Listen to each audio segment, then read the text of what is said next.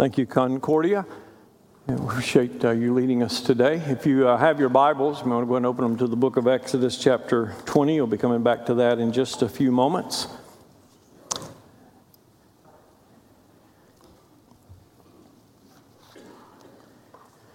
Now, every week, really every day, we hear of people in our society dying at the hands of other people. So, just this week, a man was arrested in Queens, New York, for murdering a woman uh, by stabbing her 58 times in her basement. And there's allegedly a connection between them in the past. Chicago, what a beautiful city it is. One person, which is uh, down, it's always several each week, but one person was killed, 15 wounded there since last Friday, and the death was of a 15 year old boy. Many people in our culture seem no longer to have any respect for life anymore, as evidenced by the outbreak of gun violence here in our own state in Columbia at a mall a couple of weeks ago. Uh, 12 people were injured, and now three have been arrested in relationship to that. And of course, on an international scale, it seems that in Ukraine, the Russian soldiers indiscriminately murdered civilians and some mass graves are being dug up in an effort to prove that that type of war crime was committed. And even here in sleepy, uh, small city Anderson, our paper Thursday, Anderson man convicted of murder in 2019 apartment shooting. And then another one, South Carolina Supreme Court upholds conviction of man in 2015 killing. You know, surely the human heart is full of evil and violence, isn't it, in our natural state? As Paul described the human race in Romans chapter 3, outside of Christ, drawing upon the Psalms, he said in verse 15 that their feet are, quote, swift to shed blood. Well, in our series, True Lines, in which we're looking at our faith from the ground up, and I hope you're reading ahead or reading through the Little Baptist Faith and Message booklet because we'll get to all of those articles, uh, most all of them, in there in the weeks ahead, and we'll try to get this wrapped up hopefully uh, through the summer. But um, in that series, um, we're looking at our faith from the ground up. We're in a section where we're seeking to grasp what the Bible says about how we are to think and live and even feel as God's people who've experienced salvation and new birth. We're learning about growing up to maturity as believers, following after Jesus, our model. And somehow, by the Holy Spirit working within us, with the power that He gives to us, that we were singing about a moment ago in Concordia with believe for it, believe in the Lord's miracles, His work, believe Him to work for the impossible to be overcome and see a miracle. We believe part of that miracle is the Spirit of God working in us to transform us to become like Jesus. This is message number 30 in our series. To help us process this part of the series, we've been um, drawing upon the Ten Commandments and then seeing how the law stayed in the Old Testament, how it plays out in the New Testament, how that applies to us, and what becomes the law of Christ and those things that are repeated in the New Testament. And we're learning how all that begins to fit together with what the Bible says in the New Testament about our ethics, about what it means to grow up in Christ. This is called sanctification, growing to maturity, being set apart unto holiness. And so today we turn to the sixth command, commandment, excuse me, in Exodus chapter 20, in verse 13. And this is where we'll pick back up. Exodus 20, in verse 13. The Ten Commandments, verse 13 says, You shall not murder. This is the shortest of the uh, commandments that you read in this section. You shall not murder. Now, since we have for a couple of weeks wandered off the main development of this series, as we've talked about the Lord Jesus in relationship to Palm Sunday and Easter, let me seek to get us back on track by noting that one key thing that I've been seeking to get across in this part of the series is that we are, as God's people, to begin to be a living witness to a world that, that is in darkness. We're a living witness that something new has broken into the world, a new power, a new work of God that's broken into the world and that's going to culminate someday with the second coming of Jesus Christ in a new heaven and a new earth. And those who are believers will dwell with him in that new heaven and new earth. And as that new power is broken into the world and the people in us, we have experienced salvation in Christ, then a new and living thing needs to begin to be seen or should be seen in the world, in the life of the church, as we live out our lives as Christians before a watching world. And so, our place, or one place where that will be seen, is that uh, Christians are going to be the people who have the greatest respect for human life growing out of this central teaching we're going to talk about today and others. And so today we're going to look at this command as it relates to our interaction with people generally in the world and in the church and in how we think about our own lives. Thou shalt not murder. The title of the message is Respecting and Honoring Life. And I probably will do three or four messages growing up out of this in relationship to some of the other topics I will allude to in this message. So, first of all, let's talk about this text in, in, the, in the vein of looking at unlawful actions. What is he saying here when he says, Thou shalt not murder? Sometimes when people come to this verse, they think that it excludes all taking of human life in any way. And unfortunately, some translations, like the King James Version, they have, Thou shalt not kill. But that is not the best translation. Best translation is, Thou shalt not murder, because there are two different words in the Bible. It should be, You shall not murder. And so the Hebrew word translated murder here means to murder or to slay. It was used in the Old Testament to talk about what you and I would categorize as homicide, in the sense that you and I, you and I might think of somebody taking someone's life deliberately, as we said, as a criminal offense. And so it can refer to being a murderer in that sense where one actively takes a life unlawfully, but it can also be used to refer to someone who caused a death through negligence or careless behavior. And you can read about that in Numbers chapter 35 and other places in the law. So, comparatively today, we have some people who commit negligent homicide. Sometimes you hear that term or that phraseology negligent homicide. And so that is applied in some states to say killing someone while driving under the influence of drugs or alcohol. And so Henry Ruggs, who played for Alabama, then played for Las Vegas Raiders, in a car wreck, killed someone, highly intoxicated. He's not being tried right now for murder because the laws of that state may not allow it, but in some states, when somebody commits vehicular homicide, then they are tried uh, for murder, and there are penalties in relationship to, to, to that. And so there's that idea of negligence, and killing someone can also be termed sometimes as murder. But this word, ratzak, we are told um, was not the word used in relationship to things like judicial execution, like capital punishment. And so we have people on death row here in South Carolina, one that's facing. Uh, I think he's chosen to die by firing squad coming up, and it's still being debated in the courts whether it's going to take place. Well, this word is not used to apply to capital punishment or in relationship to killing in, in war, as far as like being in battle.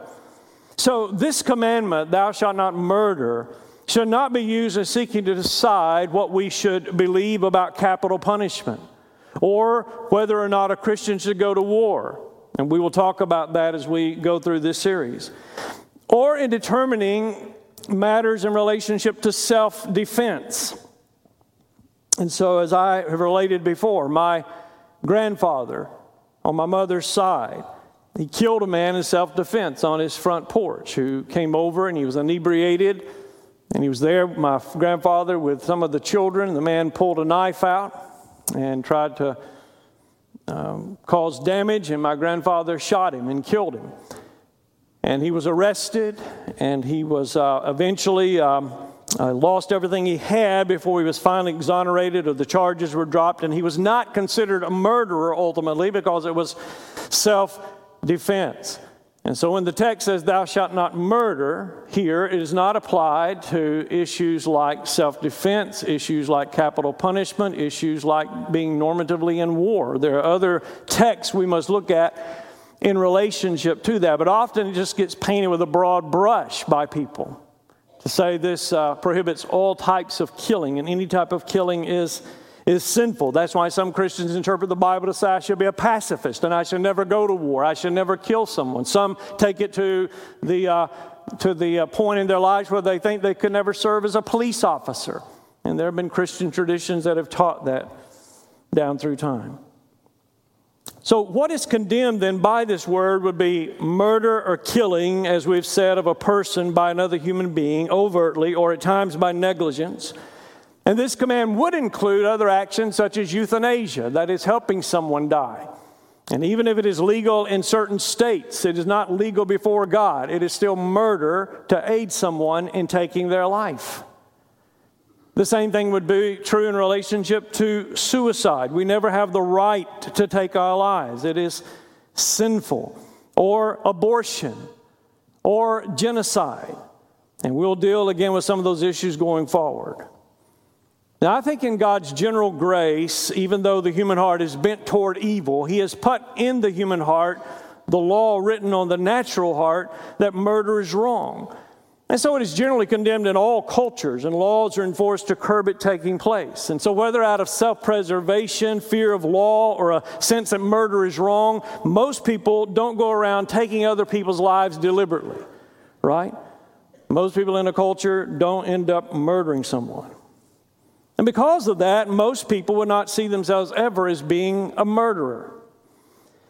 But as we come to this issue as Christians, we're reminded that the God who is creating a new family on this earth is creating them in holiness to be like Himself. And so He has an application of this command to our lives that goes much deeper. He has a calling upon us that is much higher and one that will truly cause us to stand out in a world that is filled with violence and a world that does not respect human life and a world that is filled with anger and a world that people treat each other wrongly in the lostness of the world. And we see that God has a deeper plan for us in relationship to this when we come to another passage of Scripture. And now I want you to turn to Matthew chapter 5. So I didn't read these together purposefully today. But now I want us to turn to Matthew chapter 5 and verses 21 through 26, where we hear Jesus talking about this issue in the Sermon on the Mount. So Matthew 5, 21 through 26. Jesus said, You've heard that it was said to the people long ago, You shall not murder. And anyone who murders will be subject to judgment. But I tell you that anyone who is angry with a brother or sister will be subject to judgment. Again, anyone who says to a brother or sister, Raca, is answerable to the court. And anyone who says, You fool, will be in danger of the fire of hell. Therefore, if you're offering your gift at the altar and there remember that your brother or sister has something against you, Leave your gift there in front of the altar. First go and be reconciled to them, and then come and offer your gift. Settle matters quickly with your adversary who has taken you to court. Do it while you're still together on the way, or your adversary may hand you over to the judge, and the judge may hand you over to the officer, and you may be thrown into prison. And truly, I tell you, you will not get out until you've paid the last penny. Now, some translations have here that uh, if you are um, angry without cause of a brother and sister, but that was certainly added in by a later scribe who probably couldn't believe that Jesus was hammering it home in this way that if you are angry with somebody, he equates it to murder. But without cause is not in the best translations. So just if it's in your translation, you sh- it's not in the original language.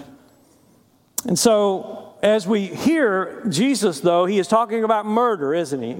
And he's obviously drawn upon that passage in Exodus. So we see this part of the law is repeated in the New Testament and is part of that law of Christ. Thou shalt not murder. That applies to us.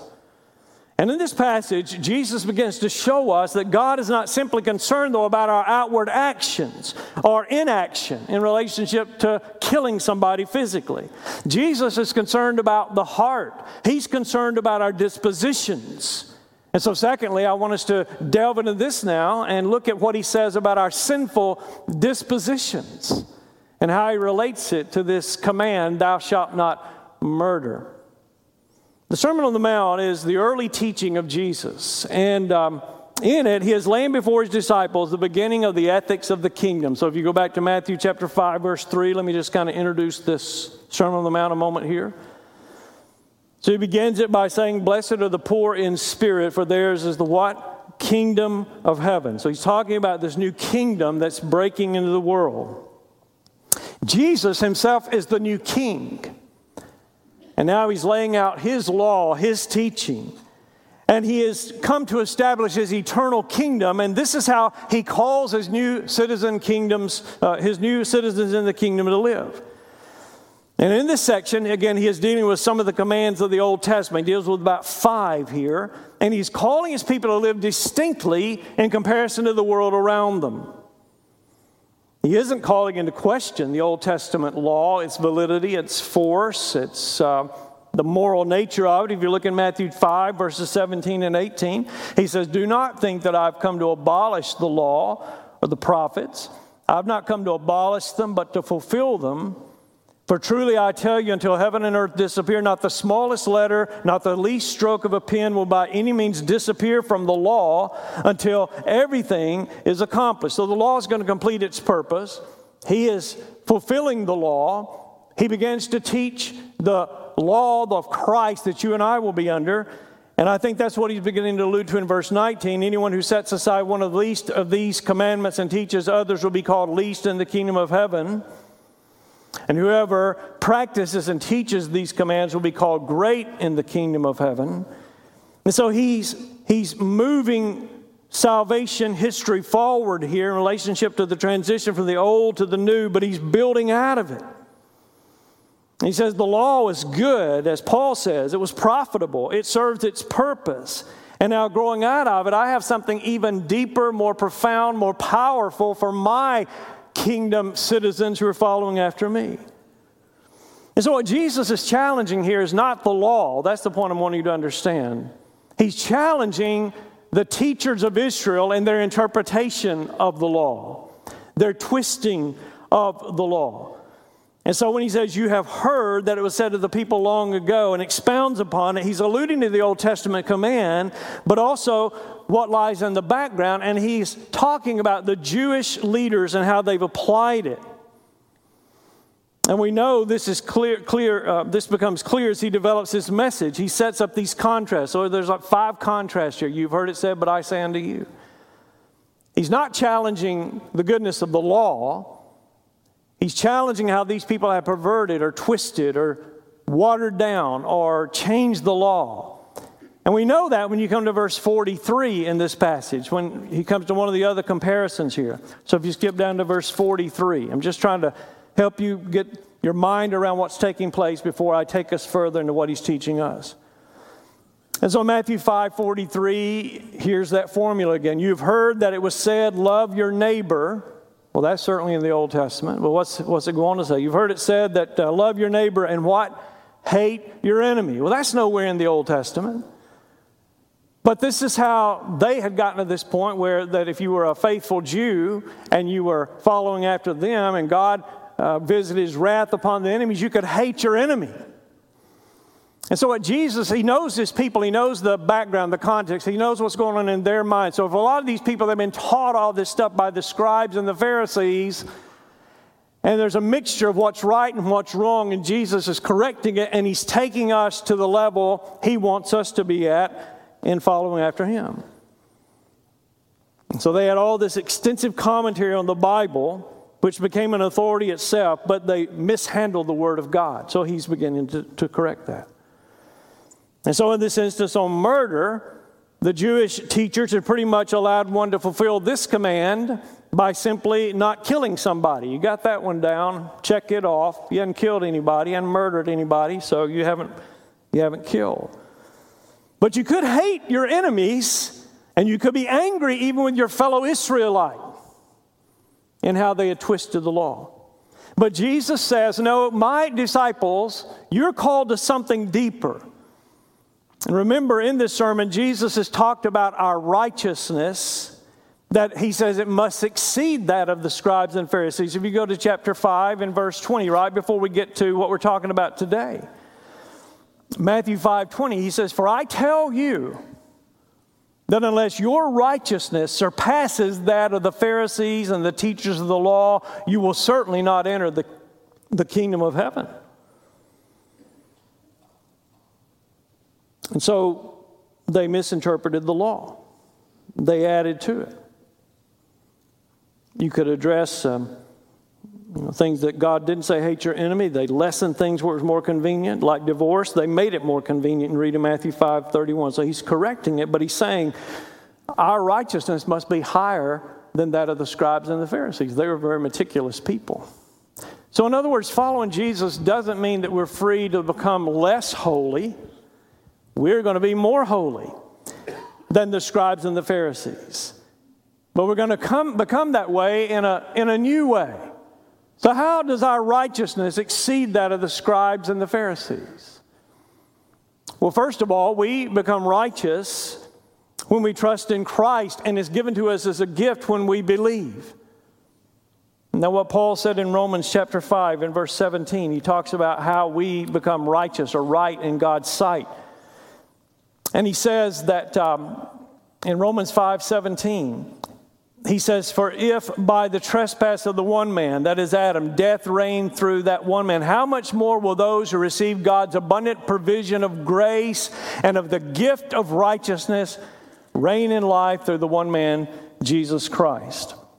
And so we receive our righteousness first by trusting in Jesus, and his righteousness becomes ours. And so, as I was explaining to Wilson and his sister up here, Millie Margaret, earlier about being baptized, they were wearing the robes today, and that uh, white robe is a symbol for us that um, we are covered in the righteousness of Jesus. When God looks at me, he no longer sees me as a sinner. He sees me as somebody that is covered Jesus' record has become my record. So that's how my righteousness begin to, begins to exceed that of the scribes and the Pharisees. They're trying to work for it, earn it. You can never be good enough. You can never measure up. You've got to be perfect. God says, I'll give you that as a gift when you trust in my Son. So that's one way our righteousness begins to exceed theirs. But further, when we are made righteous, when we're saved, when we're forgiven, we're also given a new heart or a new nature. And the Spirit comes to live within us. And that's where that power comes from that Concordia, our praise group, was singing about a bit ago. And in Hebrews chapter 10, verses 16 and 17, it tells us something new has taken place in us. And so, Hebrews 10, verse 15 through 17, it says, The Holy Spirit also testifies to us about this. First, he says, This is the covenant I will make with them after that time, says the Lord. I will put my laws in their hearts, and I will write them on their minds. And then he adds, Their sins and lawless acts I'll remember no more. So my sins are remembered no more. I'm covered in the righteousness of Jesus, and I'm given a new disposition, new heart, in which God's law is written on my heart by the by the Lord. And the Holy Spirit's living within me, beginning to give me power now to follow after Christ to obey Him, a power I don't have before I become a Christian. So that's another way I began to exceed the righteousness of the scribes and the Pharisees. And then as I follow after Christ and obey Him, there is now a power to love and obey God and pursue what He wants now from my heart. And that's where I begin to grow to become like Jesus. These scribes and Pharisees were never going to become like Jesus. They were never going to become like God, no matter how hard they tried, because they needed a new heart. But when you trust in Jesus, right, you're righteous, you get a new heart, new power through the Holy Spirit. And then you now have a power to begin to follow after the Lord and grow up in Him, which we're talking about right now. And so in Romans 8, verses 11 and 12, it says, And if the Spirit of Him who raised Jesus from the dead is living in you, he who raised Christ from the dead will also give life to your mortal bodies because of his Spirit who lives in you. Therefore, he says, brothers and sisters, we have an obligation as believers but it is not to the flesh, that is to live like we used to live before we were saved. For if you live according to the flesh, you will die because you're not one with a new heart. You're not saved. But listen, if you're a Christian and the Spirit has come to live within you and you have that new heart and you've been forgiven, there's a power within you. And he says here, but if by the Spirit you put to death the misdeeds of the body, you will live. And so that's how we have exceeding righteousness over the scribes and the Pharisees.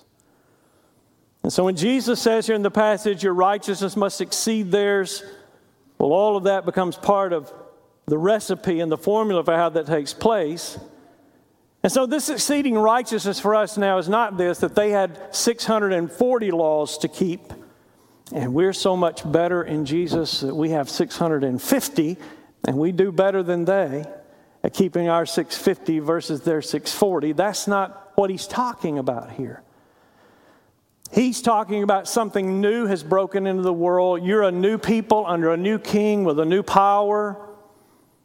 Yes, there was the law in the Old Testament, thou shalt not murder, but I want you to understand Jesus says it goes much deeper, and there's something I want you to overcome in your life, and I'm going to give you the power to overcome it so you can shine as my people in the world, that something new and powerful is happening.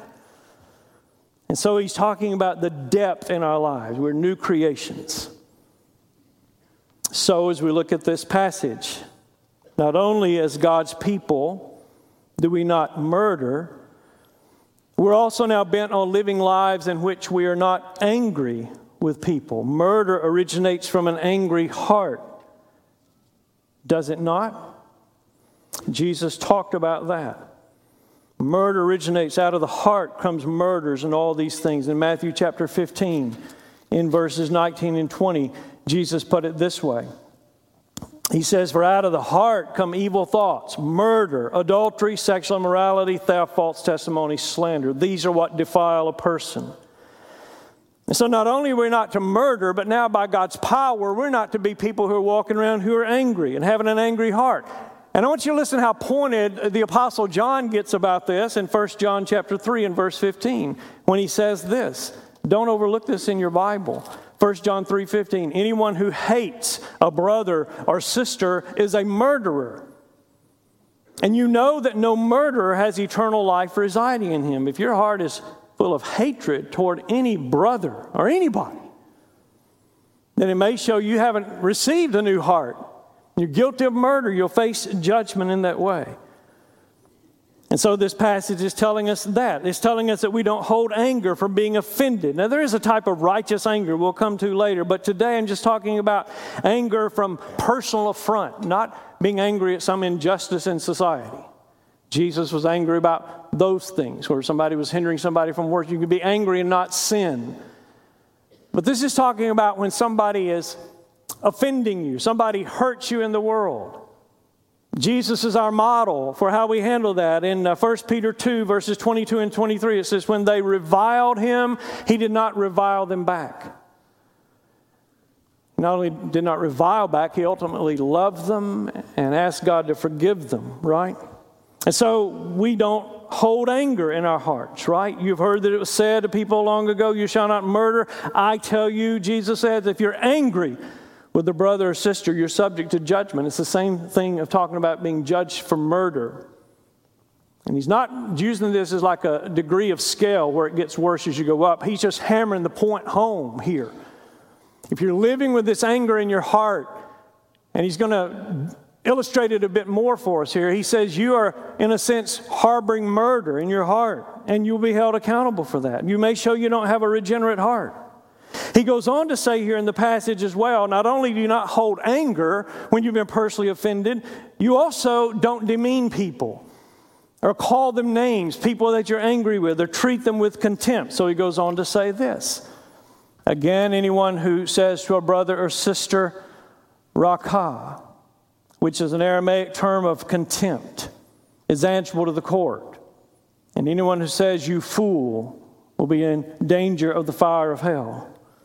The idea here is that we call these people empty, empty headed, or the word fool is for the word that comes from what the word we get moron. And so, in our anger, we don't hold contempt against people to talk badly about them. Because if we do, that shows that we're perhaps not righteous. And finally, he is saying, we as God's people with these new hearts, we are people who are passionate about and serious about reconciliation. And we want to get it done quickly. So Jesus is saying, you know, if you're sitting in church and your pastor's preaching and you're here to worship God today, but you're harboring anger in your heart towards someone, or you know a brother or sister has something against you, you ought to get up like some people do during the invitation, but you need to do it now. Get up and leave and go find that person and seek to be reconciled to them because Jesus says, This is the heart of my people. They don't nurse their anger like a murderer has anger growing up within them that causes murder. They don't talk down and badly about people and call them foolish names and gossip and talk to other people about them of how stupid and foolish and moronic they are. And they want to make it right. And so, if it's a brother or sister, they go. But even here, he's talking about if, if, if, you have a problem with an outsider, somebody who's, who's not a Christian, because I think in verse 25, he says, Settle matters quickly with your adversary who's taken you to court. And in the time there, if somebody was taking you to court, you owed them money, it didn't get settled. I mean, they'd throw you in prison, you had to stay there, you paid it back. Well, you don't have a job, you can't pay it back, so you're there forever. So it's another picture in a sense of, of hell. So Jesus is saying, go work it out. That's the heart of my people. We cannot properly worship if we're holding things against people or know somebody has something against us and we're not trying to work it out in our lives. Now, instead of me sharing a story with you about this uh, today, I will in a sense, but Ben Franklin's back in the news right now because of uh, Ken Burns got a new documentary out on Ben Franklin, and there's sort of a new popular level biography out about Ben Franklin, one of our founding fathers. Ben Franklin was not a Christian. He heard George Whitefield preach over and over and over again. He was convicted when George Whitfield, Whitefield was raising money, the great evangelist for orphanages in Georgia. He was from England. And uh, he would go hear Whitefield preach, and he said, I'd empty out my pockets. As far as we know, Ben Franklin never gave his life to Christ. He was a deist, but he sought to perfect his character in his life. And he had a, a way of um, approaching his life in relationship to virtues. He had 13 virtues, and there was his chart, and he would take one per week. I think that one's on uh, temperance. And you see where he would mark Monday, Tuesday, Wednesday, Thursday, Friday. He had his notations down through there, his uh, abbreviations of how he did. And uh, if he did well, working on that one, then he would move to the next one. And he just did this in a cycle. So when you get to the 13th virtue and he did well on that one, he would start over again. We got to give him this. He was trying to be right introspective about what was going on in his life, how he treated people, all those kinds of things, how he dealt internally. Basically, Ben Franklin was taking inventory. And when we read a passage like this today that started with, Thou shalt not murder, I'm going to say, well, I've, I haven't done that one. Um, scribes and Pharisees will say, well, you're right up there with us. But Jesus says, if you're going to live with me, your righteousness must exceed theirs. It exceeds theirs by you receiving a gift. But if you really have the gift, you've got a new heart and a new power, and it's going to begin to show up in how you live and the real decisions that you make. And a lot of that is going to be in relationship to people because what we deal with more than anything else is we deal with people, right? And none of us is fully perfect yet. We're in that process of growing to be like Jesus. So, am I willing then to deal with these things the Bible brings up as I seek to grow to be like Jesus? Am I really willing to deal with these things and get, really get honest with God about these things? Because John says, if you hate your brother in your heart, First John, you've murdered him. And he says, no murderer shall ever inherit the kingdom of God. So let me do a little Ben Franklin on us today. And you may have other ones you want to raise and ask, but let's take inventory. Is there someone with whom you are angry, on a personal level, and you've not tried to resolve it? Is there anyone that you hate in your heart? Anybody? Is there somebody that you have heard or wronged, maybe even unintentionally, and they have something against you? Are you going to try to seek to work it out even before you come back to worship again? Jesus, uh, Paul said in Romans 12, 18, as much as it lies with you, what did he say? Can you complete it with me? Live at peace with all people, as much as it lies with you. Is there someone who has hurt you that you've not forgiven? And your anger in your heart toward them is evidence of that. We're not dealing specifically with forgiveness today, but it, it flows right into that, into this. Have you forgiven people? Do you shun people with whom you're angry? Do you refuse to speak to them? Do you turn a cold shoulder? Do you desire to be in fellowship with them again? You know, Jesus cried out completely innocent from the cross, right? And he yelled out, Father, what? Forgive them, for they don't know what they're doing. Have you forgiven? Will you forgive? Someone has said that refusing to forgive someone is like eating rat poison and then waiting for the rat to die. It's just going to kill you. Is there someone that your anger causes you to wish them harm?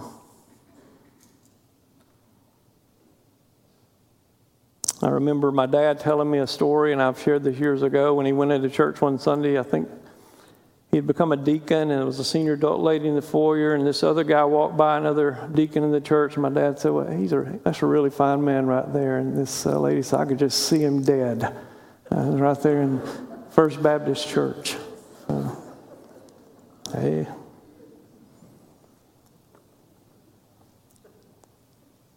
Is there anybody that Something's happened and causes you to talk badly about them, demean them as a fool or a moron. Do you mock them? And seek to make yourself better in your eyes because you demean them and you lessen them. Our words, if we really want to get serious about this, will reveal much about what's in our hearts. And all of us, I'm sure, if not today, in the past or in the future, we're going to have to deal with this I know I have in relationship to anger and forgiveness and not letting the sun go down on anger, as Paul says. Do you talk about people and demean them? Is there someone you're angry with and you are passive aggressive toward them? So you can make them know that you're angry with them.